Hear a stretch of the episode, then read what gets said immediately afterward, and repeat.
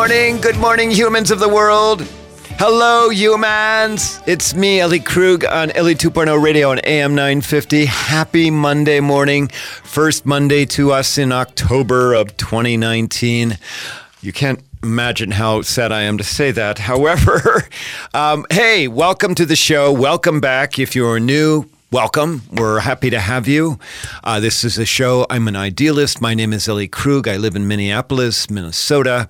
I um, am a hopeless idealist. It's in the official bio, which means I am trying to change the world.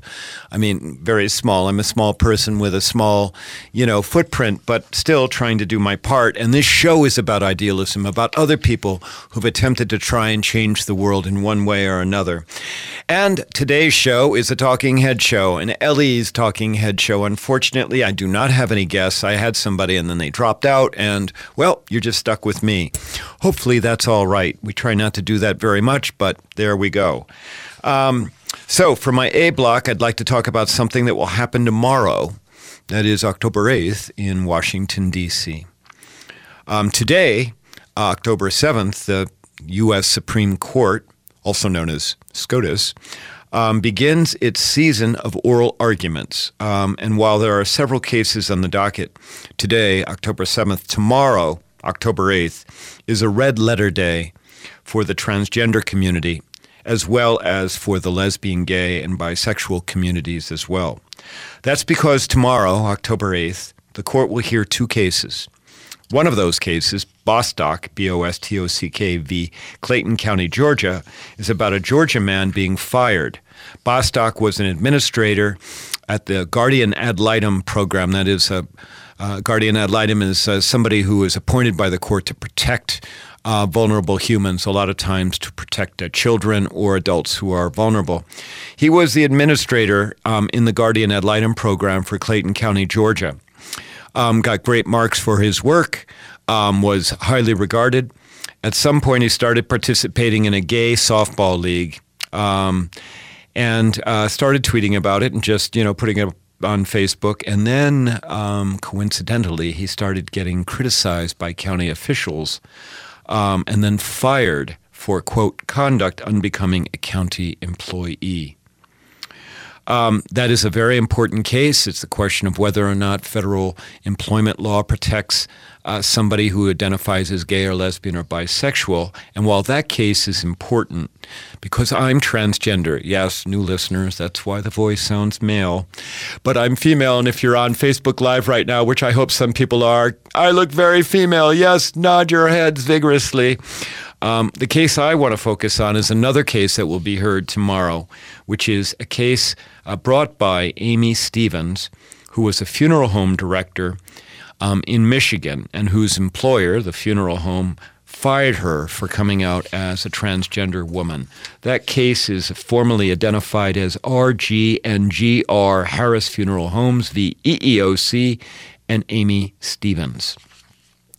Aimee Stephens um, at the time presenting as a male, began to work for the GR Harris Funeral Homes in 2007. Um, I don't have her age at the time, but I'm going to guess that she was probably in her 40s based on some pictures I'm seeing. Uh, she was diligent and conscientious. Uh, now, she was at that time presenting as male. Let's make sure we're all on the page. She's hired, has a, a male name, which I'm not going to say, identified as male at the time even though she was transgender and even though um, she has repeatedly said that she always knew that she was a girl inside of her head, but she, you know, the trust me, same story as Ellie Krug. You just, uh, it's just very hard to figure out. And so while hi- hired by the G.R. Harris Funeral Home, she was very conscientious and worked her way up to funeral director. Um, and of course, uh, suffered, as I just said, greatly from gender dysphoria. That is the incongruity between your brain and body. It's something I went through as well. It's where um, it just your brain doesn't match your body. Uh, eventually, in 2013, her gender dysphoria, Aimee's gender dysphoria, got to be too much. I don't know the exact reason that caused her to decide that she needed to pivot to be her true self, but often that relates to us understanding our own mortality that life is getting short. And the last thing that anyone wants, and that is whether you're transgender or whether you're straight or whether whatever, or whether you're in a bad marriage or in a bad career or in some other thing that's not working for you. The last thing that anyone wants to do is to die with regrets about not living authentically. So Aimee uh, wrote a letter to the people that she worked for. Um, she'd been with them for more than five years at that time. And in that letter, which is a common practice for transgender people when they come out, is that they don't just come and and tell you to your face. They write a letter for you, and that's actually one of the things I counsel people to do, rather than not give people an opportunity to respond um, thoughtfully um, when if you confront them face to face. She wrote a letter, explained that she was transgender, that she needed to live as her true self. She further explained that in the coming weeks or months that she had planned a vacation where she would leave work, leave the funeral home one day, dressed as a man with a man's name, and then would return after vacation dressed as a woman, a woman named Aimee. I'm sure that she wanted compassion and understanding with that letter in response to that letter, but what she got instead was rejection, even hostility from the funeral home owners. Most importantly, for why I'm telling you about this, she was fired. Uh, fired from a job that she'd held for more than half a decade. The funeral home's ostensible reason was that Aimee would be violating the funeral home's quote, uniform, unquote, that is, professional clothing rule, their uniform rule. That it would be contrary to the rule for a genetic male, that is, somebody with male chromosomes, to wear female clothing. Um, and now, uh, quoting from the funeral home's brief um, before the Iowa Supreme Court, the funeral home further asserted, quote, this is not going to work out. That's what they said to Aimee, unquote, because Aimee's coming to work dressed as a female was, quote, unacceptable, unquote. The funeral home further rationalized that Aimee presenting as her true self, that is, as a woman, would be, quote, distracting to clients uh, mourning the loss of loved ones would have disrupted their healing and grieving process and would have driven away many clients. Unquote.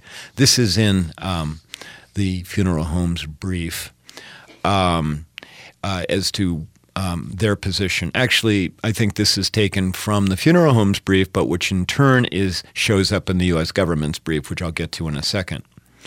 Still, there's a real disconnect here because um, the funeral home claimed that it was perfectly fine for Aimee to dress and be herself as a woman outside of work, um, which, in my view, doesn't make any sense because um, the problem with that is this that's a trap for transgender people when we hear that oh, it's you, you, know, it's okay if you dressed as who you are outside of work. Just at work, we want you to be, you know, um, consistent with who we hired, consistent with your chromosomes. It's a trap because if Aimee um, suddenly can turn it on and turn it off, that is, turn on her femininity, turn on her female self, but then turn it off for work. That falls into the claim that transgender people really are making a choice. Um, that allows intolerant people to claim that living as one's true self as a transgender per- person is really just a choice, um, and that you don't have to really be your true self at work. It is a trap, trust me. Another interesting fact the funeral home owner, Thomas Rost, R O S T, described himself as a Christian who believes, quote, God has called, called me to serve grieving people, unquote. He also believes that, quote, the Bible teaches that a person's sex is an immutable God given gift. And that had he allowed, that is, Rost allowed Aimee to present as female in the workplace, he, the owner of the funeral home, would have, quote, violated God's commands, unquote. There's our real reason why Aimee's not allowed to be herself at work and why she was fired frankly, um, and I'm going to be a little smart aleck here, I'm always wondering about people who claim they have an inside loop on what God thinks or believes. I mean, do they have like the God smartphone number or connection? Sorry, I just had to be a little flippant there because, um, you know, there's a lot of people out there saying that they know what God believes. So, really, in the end, this wasn't at all about uh, a uniform at work that um, they wanted Aimee to wear. That is, they wanted Aimee because she she had male chromosomes to have to wear a male male suit, you know, professional suit with tie and all that. Instead, this was about this was and continues to be this case is about intolerance, outright discrimination and prejudice against transgender people. The claim, in the essence, that transgender people are, abomin- are abominations um, for the religious community, and that we also don't have the right to show up in public. What makes this case, Aimee's professional career even more compelling is that the federal government has weighed in on the side of the funeral home. This is owing to Jeff Sessions, back when he was Attorney General, his edict that federal law, that is Title VII of the Civil Rights Act of 1964, doesn't cover sex stereotyping even though the law prohibits employment based on the on based on uh, the basis of sex, that the law does not protect um, uh, genetic men who identify as female because um, that's just uh, if we show up as female. If Ellie Krug shows up on the job as female, um, I don't need to be.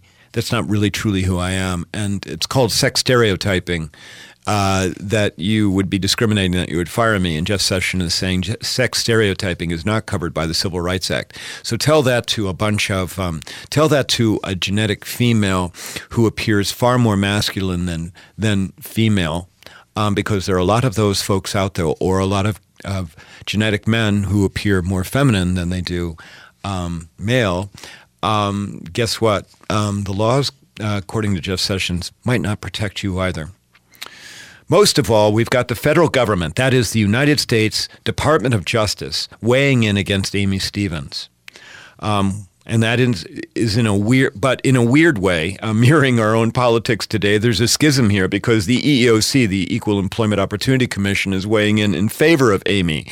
So you got the Justice Department on one side with the funeral home, and then you got the EEOC on the, on the side of Aimee, and all, they're all going to be arguing from the Supreme Court. Regardless of all of this, Aimee Stephens is a true idealist and a true hero. Uh, she's got such incredible courage and guts. And please follow this case as it goes forward because if it does go south, I'm going to tell you, it will not be good for transgender people or LGBTQ people in general. When we come back, we'll do uh, my B block. If you like what you hear, visit my website at elliekrug.com. Email me at lejkrug at gmail. Follow me on Twitter at elliekrug is the handle. We'll be back in a sec. Hey everyone, Ellie Krug here from Ellie 2.0 Radio on Mondays from 7 to 8 a.m. This month I'm sharing about opportunities to hear me in person. One opportunity is at Grace Lutheran Church in Andover, Minnesota on October 6th from 6 to 8 p.m. There I'll be presenting my human inclusivity turning Gray Area Thinking. Go to graceandover.org for details. This is a free event. That's me, Ellie Krug, the idealist, trying to make the world better. I hope to see you on October 6th at Grace Lutheran Church. Brending Electrolysis on Grand Avenue in St. Paul has been a leader in permanent hair removal for people of all skin types and backgrounds for over 30 years, celebrating diversity and priding themselves on finding the right treatment plan for each client's individual needs, regardless of race or gender. Services include electrolysis, body waxing, facials, microneedling, and permanent makeup. Book your 60 minute complimentary consultation, including a 15 minute treatment today for beautiful, lasting results. Visit brendingelectrolysis.com. At Better Futures Minnesota, we transform the lives of men and support Minnesota's environment by working towards zero waste. Our approach reaffirms each man's dignity and supports self sufficiency. Better Futures Minnesota is a work training model through our reuse, retail warehouse, and supervised work crews with specialized in residential and commercial building deconstruction, property maintenance, appliance recycling, and janitorial services, we demonstrate ways to employ hard to employ men on a pathway to independence. Hire our work crews at betterfuturesminnesota.com. How long till my soul gets it right?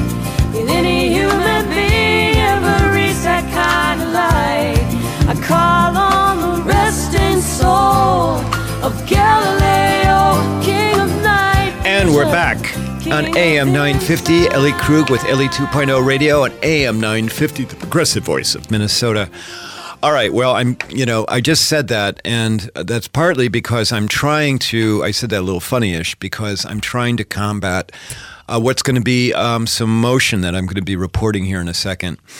And um, uh, I'm uh, I, have been dreading all morning um, talking about this next segment because I know um, it's going to grab my heart, and I'm sorry about that. You can already um, hear the emotion showing up in my voice. Um, I want to move from one idealist, Aimee Stephens, now to another one who uh, sadly lost his life. Now, remember, this show is taped, um, so I'm taping this show on on September 30th. Uh, you will hear this on October 7th. Last week, um, there was an idealist um, who was senseless, senselessly murdered. And I'm talking about the murder of um, Harris County, Texas um, deputy uh, Sandeep um, Dhaliwal, the first Sikh to be a deputy in Harris County, Texas, which is right outside of Houston. Sandeep was in a, we are talking American subdivision residential area. He made a traffic stop um, with an individual and a woman in a car. And as Sandeep was walking, and it was a normal traffic stop, and as Sandeep was walking back to his patrol car, the man got out of the car, got out of his car, ran up to. Uh, he blindsided him. Sandeep did not see this coming. The man had a gun, and he and he shot Sandeep in the head, and he killed him. Um, Sandeep. Sandeep was 42 years old at the time of his murder. He was married and the father of three. He was called a trailblazer by many because he was the first Sikh hired as a Harris County deputy. Now, you may know that the Sikhs are a very, very oppressed minority in many parts of the world. Um, in fact, um, several years ago, there was a tragedy. There was a mass shooting at a Sikh temple in Wisconsin. The man erroneously believed that they were Muslims, and the killer. Um, and so the Sikhs um, have always been on the sidelines of our country. And, and as it turned out, um, Sandeep was somebody who was recruited by the Harris County Sheriff's Department. He left the job as a truck driver from a, apparently a very lucrative career, and he left the job, become the first Sikh deputy in Harris County. And once he was there, the the county uh, the uh, sheriff's department uh, changed its policy to permit uh, Sandeep to wear a beard, which is part of uh, the religious um, uh, belief and, and, tradition for the Sikhs, as well as a turban. And after Sandeep's death, the spokesman for Houston's mayor said that Sandeep was a unifying symbol because he used his appearance as a conversation starter um, for educating what uh, Sikhs are about. Um, he had been um, uh, recruited in uh, 2008 following an incident where Harris County deputies um, maligned a Sikh family due to their ignorance about the Sikh religion. But the reason I'm talking about Sandeep is because he truly was an idealist. Not only was he a trailblazer, not only was he the first, and that is often how idealists show up. They're the first of something. But he was also somebody with a great heart. And here, um, I'm going to have Brett in a second here play you an audio uh, of him um, uh, uh, last year or the year before talking, uh, I think it was last year, uh, talking in front of a group of other Sikhs and standing, all of them are standing in front of a trailer loaded with donated goods for first responders after Hurricane Harvey. So the voice you're going to hear is of our idealist, of Sandeep, talking about what, it, what he's trying to do. Go ahead and please play that, Brent. Come here, buddy. Come here. These are the donors. Yeah. Come on, buddy. Come here. Come here. Come here. Okay. And uh, Sunny, Sunny. Okay. Ready? Yes. Go yes. ahead. Okay. I'm Deputy Sandeep Dhaliwal with Harris County Sheriff's Office. Today, with the help and support of our donors here from United Sikhs, Mr. Paul and Vice Aman, Mr. Aman from UnitedSikhs.org, and uh, Balraj Danoa. Balraj Danoa from Fairfield, uh, Fairfield, California, and Mr. Randy Bass, who's not here. they purchase two truckload of supplies for first responders. You know, first responders, they're the first to call to save lives. And at the same time, they get affected too. You know, their homes are right next to you as well.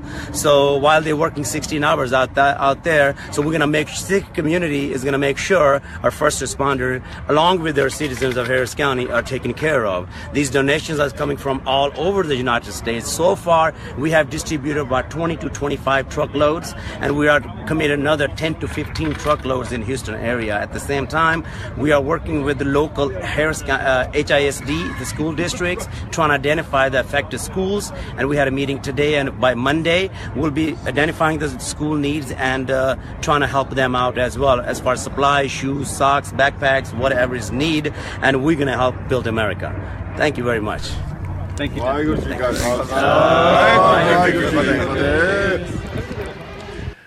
Okay, so if you're watching on Facebook Live, um, you're seeing me cry. Here's the deal, everyone. We we need we're all good to each other. I mean, the vast, you know, I have this saying that 98% of all humans have good, empathetic hearts. 2% are total sociopaths. On this day last week, um, our idealist, Sandeep, met one of those sociopaths. It doesn't mean that the vast majority of humans are, are not good. It doesn't mean that at all. But it does mean that when we when our idealists show up, we need to support them. You just heard him talk about 25 truckloads and then they were coming up with another 13 or my god. You know, I mean, and of course, you know, he died at 42 years old and left a wife and three children, as I said before. And I mean, we we only get so much time on this earth, and we have to make the most of it. We do. And Sandeep did that. I mean, he really did. And it, and it's incredible that he did. I mean, the outpouring um, in the aftermath of his death on on social media has been unbelievable. And in fact, I I urge you to take five minutes to read about um, this incredible idealist that we've now lost. And you know what I just said a second ago about how 98% of us are good, empathetic humans. And we are because um, we are now two days post a GoFundMe page being set up for Sandeep's family to raise $500,000. Now, we are just two days past that being set up. They have already raised 37, three, excuse me, $370,000 towards that $500,000 goal. That comes from just 4,600 donors. Um, make that 4,601 because Ellie Krug's name is on there now as well. Everyone, remember the idealists Give them your support. We don't know long how long they will be here in our world. You're listening to me, Ellie Krug, Ellie 2.0 Radio, about idealism. Thank you. The hand inside you.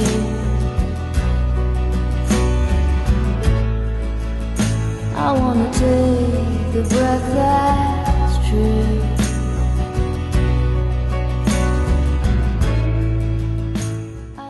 I'm Dr. Thomas Adams, President and CEO of Better Futures Minnesota. We're a social enterprise dedicated to rebuilding lives through housing, workforce development, health and family engagement, and coaching supports that give men the skills and relationships they need to succeed. Better Futures Minnesota engages men who had a history of incarceration, homelessness, poverty, untreated mental and physical health challenges to help them achieve self-sufficiency and a better future for themselves and their communities. Visit us at betterfuturesminnesota.com to learn how you can support our enterprise. Brending Electrolysis on Grand Avenue in St. Paul has been a leader in permanent hair removal for people of all skin types and backgrounds for over 30 years, celebrating diversity and priding themselves on finding the right treatment plan for each client's individual needs, regardless of race or gender. Services include electrolysis, body waxing, facials, microneedling, and permanent makeup. Book your 60 minute complimentary consultation, including a 15 minute treatment today for beautiful, lasting results. Visit brendingelectrolysis.com. Hey everyone, Ellie Krug here from Ellie 2.0 Radio on Mondays from 7 to 8 a.m. This month, I'm sharing about opportunities to hear me in person. I'm having an open house on Thursday, October 17th in Minneapolis. Come hear about my work and about my nonprofit, Human Ripple Works Inc. You need to register. There's no charge, but I need a head count. To register, go to elliekrug.com and see the upcoming engagements page. Scroll down, click on the link for October 17th to register. That's me, Ellie the Idealist, trying to make the world better. Hope to see you.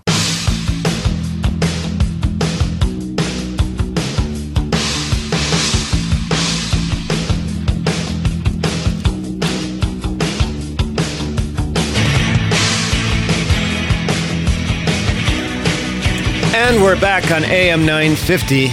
Um, back after I've recovered a bit. You know, and I'll tell you something. I just need to admit something to you, and that is I don't know how good a radio host I am because, you know, we're not supposed to cry and all that kind of stuff. Um, and I, I, find myself, the emotion shows up in my voice uh, quite frequently, and I don't frankly know whether that's good or I don't know how good that is. Um, but I do know this: um, you're always going to get an authentic um, Ellie Krug because I spent much of my life not being authentic, and um, I'm not going to go out being anything but authentic. All right, so on this uh, second uh, part of my B block, I'm I, am i am going to talk about my work, and I know that this is usually reserved for the C block, the end of the show, and, actually I'm going to be talking about that at the end of the show as well.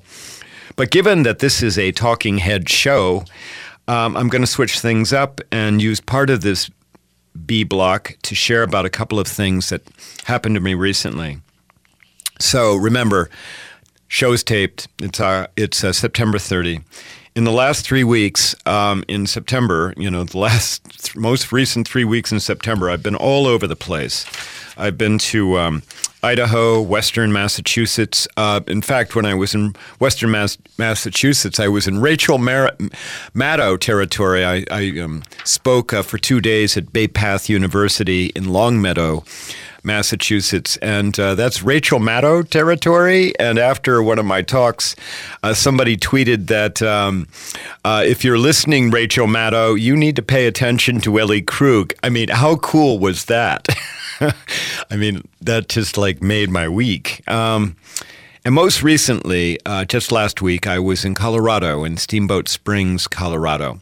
And then less than 24 hours after that, after I was back from Colorado, um, I was in Mankato, uh, Minnesota. And I want to talk about um, Steamboat Springs and Mankato because in both instances, it was a religious organization, a church, that brought me to town. Um, uh, and uh, if this show was live, because it's uh, October, excuse me, September 30th, I'd be talking about another religious organization, Grace Lutheran Church in Andover, Minnesota. Um, but I'm speaking there on October 6th. So you're hearing this show on October 7th. So I will have just been com- done speaking at Grace Lutheran. Um, so uh, Steamboat Springs, uh, Colorado, it's. It, one of the most picturesque, beautiful places, I'd say, in America. It is in a valley of uh, surrounded by mountains. It is, of course, a big ski town. Um, it's a big town with a lot of uh, white-colored person people, but it also has a church there, uh, the Heart of Steamboat Methodist Church, led led by the Reverend Tim Snyder, which has uh, created an inclusiveness committee um, headed by, or at least in part headed by, a woman named Diane Muntean. Um, they, that church, Heart of Steamboat Methodist, decided that they needed to focus on inclusivity for the community, not only for their church, but for the community of Steamboat Springs. And for the most part, Steamboat Springs area, and one would think that human inclusivity would not be at the top of anybody's list in that community. Yet it is largely because of the heart of Steamboat Methodist Church. They've gone on, that church, the Heart of Steamboat Methodist Church, has created a series called, quote, Being Human, colon, a series of inclusivity, which focuses on, quote, how to be more welcoming to anyone who is, quote, other, unquote. Um, and if you know my work, Ellie Krug, if you've ever heard me speak, if you've ever heard me train, you know that critical component of my work is talking about how to be more welcoming to anybody who is other or different from, quote, us. So the Steamboat uh, Springs uh, Methodist Church, Heart of Steamboat, has a series. They've created a four-part series. Um, it started with my signature training, Gray Area Thinking, which is a tool set on how to be welcoming to anyone who is other, as I just said. Over the next year, um, they're going to bring in speakers and leaders to cover other areas of how people are treated differently or thought of as other. And so, session two will be uh, Being Human. Uh, their series is titled Being Human, Being Human with Differently Abled Community Members. Session three, um, which will take place, session uh, two is in November, session three is in January. That's titled Being Human with Our Immigrant Community Members. And then session four is titled uh, Being Human with Our Economically Struggling Community Members. And as it turns out, there are five sessions. The fifth session, the fourth will be in February, and the fifth will be in March. And that's titled Being Human with Our Community Members Struggling with Addiction and Mental Health Issues. I've just got to tell you, this is a phenomenal, phenomenal human inclusivity program being put on by the Heart of Steamboat um, Methodist Church. Um, and and uh, there's a whole lot of cost uh, associated with doing that. I mean, they had to bring me out to Steamboat. I, I, I mean, I'm not uh, exorbitant, but I charge for my time and, and, and expenses, of course. And then, way more than that, all kinds of hours involved with uh, the committee that they created to bring off, uh, to pull off this Being Human series um, with the heart of Steamboat Methodist Church. And what they did is they thought outside the box. Um, and uh, in a variety of ways. And that included bringing in a collaborator and a funder, the local community health organization, that is the Health Partnership, headed by a woman named Stephanie. And poor Stephanie, she sat through, as did Diane Muntean, sat through multiple of my gray area thinking trainings when I was out in Steamboat, because when I was out in Steamboat, I I spoke to uh, high school students, which I'll talk about in the C block, but I gave, in the span of barely, I don't even know it was 24 hours. I did four gray area thinking trainings. Poor Diane Muntean, she sat through every one of those. And Stephanie from the Health Partnership, I think, sat through three. Um, and and I've got to tell you, um, the reaction I received in Steamboat Springs um, from my trainings was just uh, unbelievable. Just incredibly welcoming people, very open people, and there were people of different colors in the audience. I mean, they, it's not a very a very diverse community, but they had some diverse people who were diverse in the audience. And I wasn't even back from Steamboat for 24 hours. And then I was in Mankato, Minnesota, standing in another church, that is the Unitarian Universalist Fellowship of Mankato, where I spoke about what it means to be transgender. I have a talk called Transgender 101. The UUC in Mankato also has a committee, um, in part headed by Reverend Rita Capizzi, uh, and uh, Reverend Rita is a transplant from Buffalo, New York. And let me just tell you, um, they're darn lucky to have her because she is just a dynamo. And then they have several folks on their committee about trying to make their church and, and to bring along their community about being more inclusive. And one of those people is a woman named Jane Shostag, um, who was my contact and who had seen me speak in Mankato a couple of years ago. So the uh, the Unitarian Church in Mankato they have a series, and uh, it's a smaller series, and I get to go back on November fourteenth to talk about bridging divides and gray area thinking about further talking about how to be inclusive of humans in the Mankato area. And so when I was there in Mankato at the UUC on that Thursday night, I was there at 7 p.m. I found myself standing in front of standing in the Unitarian Church in front of more than 100 people of all walks. Um, that included retirees, police officers, therapists, some doctors. There were some trans people in the audience as well. And while I was there, while I was at the Unitarian Church in Mankato, I talked about what it means to be transgender and how to be welcoming to people from my community. Um, both uh, speaking in Steamboat Springs and in Mankato were incredible experiences. Um, but I'm not sharing about them because about me. I mean, I don't, this is not about me, Ellie Krug. Look that I'm special. Rather, I'm sharing about both of these uh, talks, both of these organizations, the Steamboat Springs and Mankato, because they're incredible examples of community leadership. Um, uh, just like I'm sure Grace Lutheran Church on October 6th last night uh, will have been that.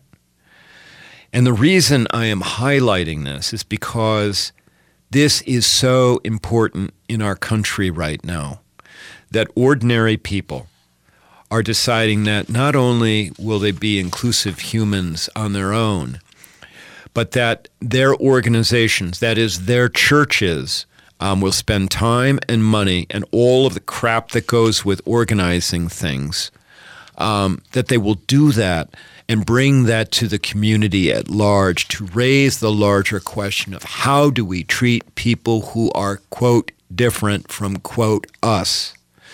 There's great value in this. It's potentially way more sustainable than when employers simply do it because um, inclusivity values can be reminded of every week at the church, at church services. And that, that's very important because human inclusivity only can be sustained by repetition, that you need to continue to hear that message on an ongoing, daily, daily in a perfect world, but at least weekly basis. Um, and about how important it is that we get past our fear of other of people who are, quote, other, and that how we be mindful of the need to be inclusive of other humans, to make them feel that they belong. And, and having faith based organization lead such initiatives allows for far more people to attend. It's not a closed loop. Most of the time, when I get invited to go and speak to organizations, employers, or colleges, universities, I mean, I was just at the University of Minnesota last week speaking to educators a lot of people from the athletic department, but it was closed to the public. I mean, you, you, you ordinary Joe Schmo off the street couldn't go to that. And I'm not being critical of that because that's the way it works. But when churches take up the mantle for human inclusivity and say, we are going to go forward and educate the community, educate our membership, but the community at large, it allows for anybody to come, anybody to hear and get this kind of work. Most of all, I'm sharing this about Steamboat Springs and Mankato because it's about leading. Leading there is no, trust me, there is no coordination in this area about human inclusivity. We have no czar. We've got nobody at the top that's saying, well, I think we should do this here, we should do that. Oh, you need to do a little extra work over in that. No one is leading. It is a hodgepodge. And I'm caught up in that hodgepodge. I mean, I'm going like from all other places, and certainly my gray area thinking is a wonderful training um, that has unifying themes, but you've got people just doing stuff all over the place. And ironically, what I heard while I was out in Steamboat is that the city of Steamboat Springs has realized that now it needs to do something for its team members, that is, uh, city team members and maybe county team members. But that's only after the Methodist Church, the heart of Steamboat Methodist Church, began to talk about the need for human inclusivity and started talking about this human inclusivity series, being human series that they were coming. So those of you listening and wondering what can quote can I do? These are your models. If you want, email me at ellieJkrug at gmail.com and I'll put you in touch with Diane and Jane for them to give you firsthand tips on how to get your organization started and how to be more inclusive. Finally, all of this encapsulates two things that are necessary using your imagination and being curious about the world. We cannot move the needle or change the landscape without either imagination, curiosity. I'll throw in leadership and a lot of bravery because that's what both of those churches reflect. All right, I'll be back in a minute with our C Block. You're listening to me, Ellie Krug. If you like what you hear, follow me on Twitter. I'm trying to get my Twitter followership up. The handle is at, at Ellie Krug. We'll be back in a sec. Thanks.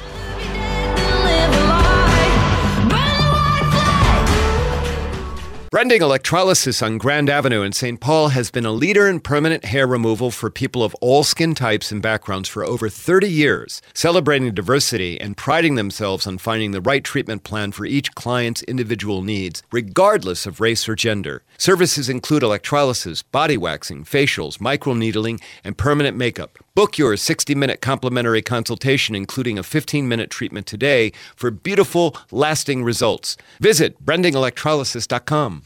Hey everyone, Ellie Krug here from Ellie 2.0 Radio on Mondays from 7 to 8 a.m. This month I'm sharing about opportunities to hear me in person. One opportunity is at Grace Lutheran Church in Andover, Minnesota on October 6th from 6 to 8 p.m. There, I'll be presenting my human inclusivity training, Gray Area Thinking. Go to graceandover.org for details. This is a free event. That's me, Ellie Krug, the idealist, trying to make the world better. I hope to see you on October 6th at Grace Lutheran Church. At Better Futures Minnesota, we believe everyone deserves a fair shot. We believe in personal redemption and second chances, and that those who are dedicated to change and hard work should have the opportunity to achieve success and make a positive impact in the community. The men we embrace and serve have made mistakes, but they aren't bad people.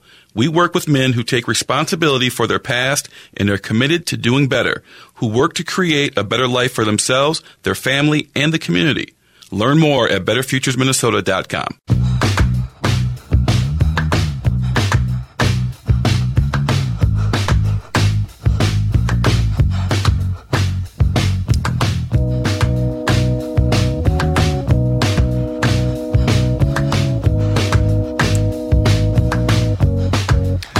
And we're back on AM 950. Ellie Krug here, Ellie 2.0 Radio. Um, so we're in my C block where we talk about my work, which of course I just talked about in part of the B block, but um, but actually, hopefully you understood I was really trying to highlight the churches in uh, Steamboat Springs and Mankato. Um, before I get started, I want to make sure I put a plug out for my October 17th open house um, in downtown Minneapolis from 5 to 8. I'm going to talk about my work. It's an opportunity to come and meet me. We're going to, you can take your picture with me. We'll do that selfie thing, or maybe somebody will take a picture of us. Um, we'll have food and drinks, um, like appetizer kind of food.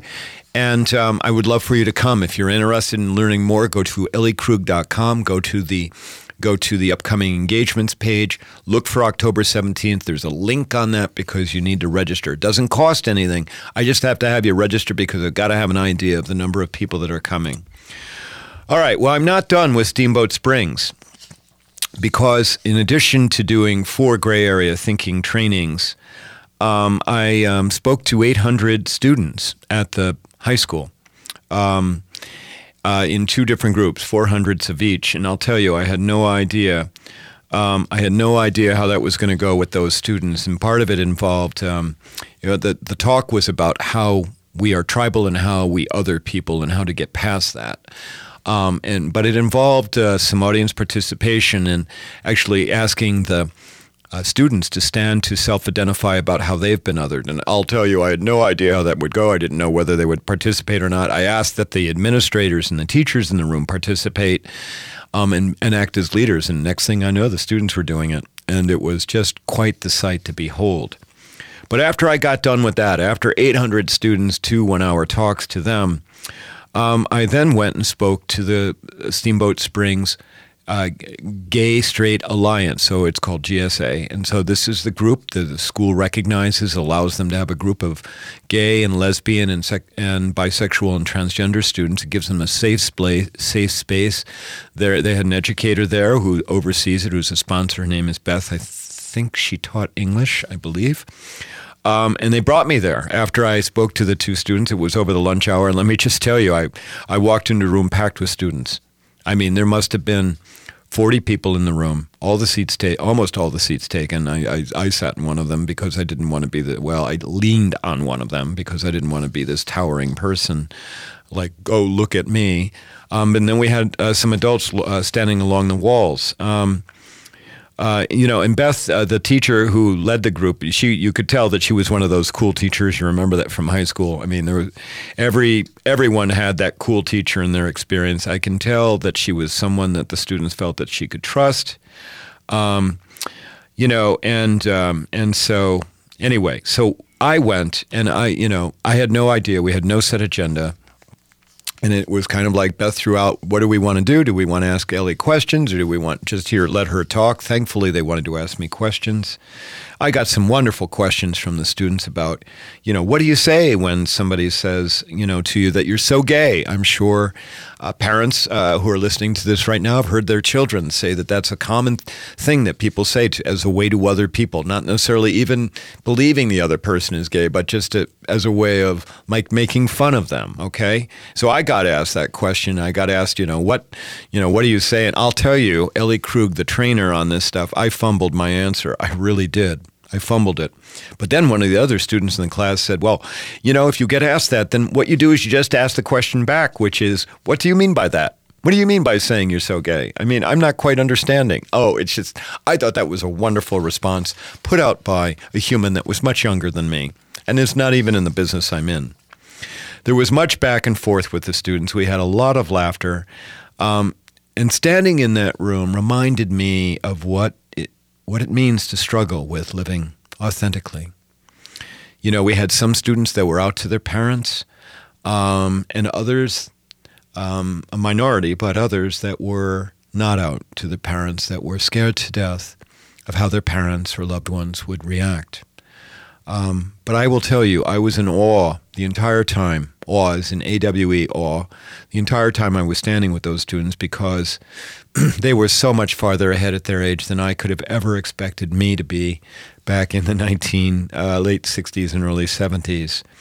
Um, you know, and some of the students in the room weren't even LGBTQ. They were just allies. They wanted to be good to other humans. They wanted to support them. My role in that room, I viewed simply as somebody as a cheerleader. Yes, um, maybe a role model, um, as much as a 62 year old transgender woman whose voice doesn't match her appearance can be a role model. But most of all, I knew that I was in a room filled with humans struggling for authenticity, struggling to find their footing in a world of arbitrary rules about gender and sexuality. And most importantly, filled in that room were people with self doubt and hurt and fear. The most that I could do was to tell them that they were worthy, and that you better believe I told them that, and I said that to them several times. That they mattered, I told them that as well, and that they were worth the effort that it was taking for them to live as their true selves. Um, you know, um, I'm just, you know, it was a long day that day. I mean, I, I was on my feet. I trained and spoke literally more than 12 hours. But I've got to tell you, it was the most rewarding part of my whole trip to St- Steamboat Springs, maybe the most re- rewarding part of, of, of the whole week. And if you're an educator and you're listening right now, and if you think there'd be value in me coming to your school to talk to your students, will you please reach out to me? Because I will do that. We will make it work. Um, financially, don't worry, we'll make it work. And I would like that. Ellie Krug. It's the email is elliejkrug at gmail.com. All right, we've run out of time. A big thanks to our sponsors, Brending Electrolysis. Let Bev know I sent you because she does incredibly great work. And our other sponsor, Better Futures Minnesota, which gives people a second chance. A big thanks to my producer, Brett Johnson. We had some technical problems and Brett navigated those this morning. Way to go, Brett. And a big thanks to you, my listeners. Thanks for tuning in. Thanks for putting up with my emotion on the radio. And most of all, thank you for going out in the world and being good to humans. Bye. Till next week.